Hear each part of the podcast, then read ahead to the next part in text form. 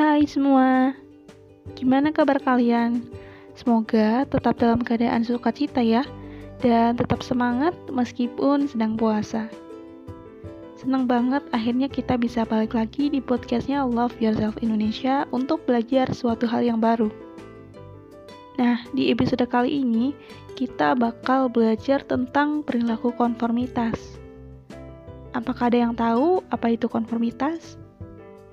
Yap, Bener banget. Singkatnya, konformitas ini bisa disebut sebagai perilaku ikut-ikutan.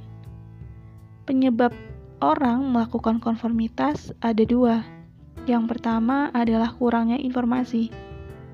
Orang-orang yang melakukan konformitas biasanya disebabkan karena kurangnya informasi, sehingga mereka pun akan merasa bahwa orang lain memiliki informasi yang tidak ia miliki.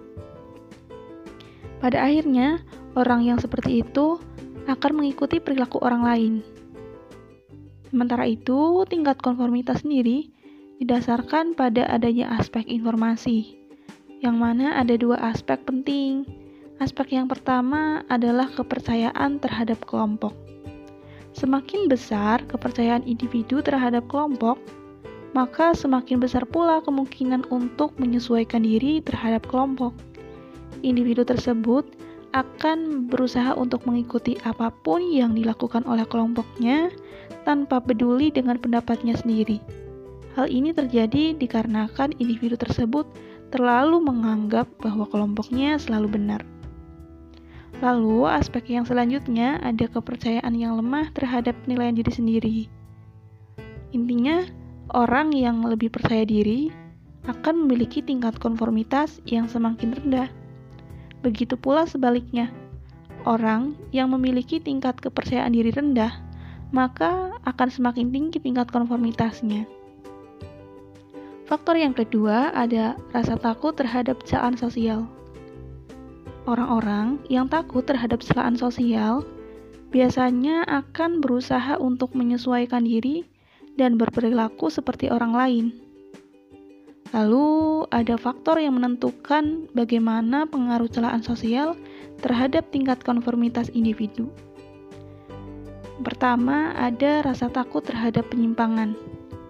Kebanyakan orang tidak ingin dipandang sebagai orang yang beda daripada yang lain. Kita cenderung ingin agar kelompok yang berada di sekitar kita menyukai dan menerima kita, sehingga jika berselisih, perasaan khawatir pun muncul. Lalu, orang-orang yang tidak mengikuti perilaku yang berlaku di kelompok biasanya akan dianggap menyimpang dan mendapat perlakuan yang tidak menyenangkan.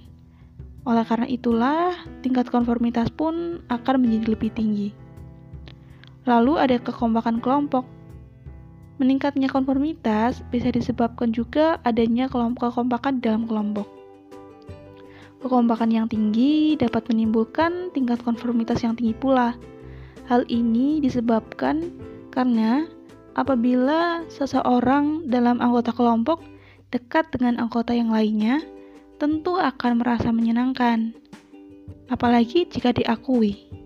Namun, terasa menyakitkan jika dicela, sehingga perilaku menyesuaikan diri pun akan semakin tinggi karena kecenderungan orang lain adalah ingin diakui. Lalu ada kesepakatan kelompok. Orang yang dihadapkan pada keputusan kelompok biasanya akan mendapat tekanan yang kuat untuk menyesuaikan pendapatnya. Namun, bila kelompok tidak bersatu, maka akan ada penurunan tingkat konformitas. Bahkan meskipun satu orang aja nih yang tidak sepakat dengan keputusan kelompok, maka tingkat konformitasnya pun akan semakin menurun loh kira-kira sekitar 15% daripada tingkat umumnya. Lalu yang terakhir ada ukuran kelompok. Ukuran kelompok di sini, misalnya nih, ada dua orang dalam satu ruangan.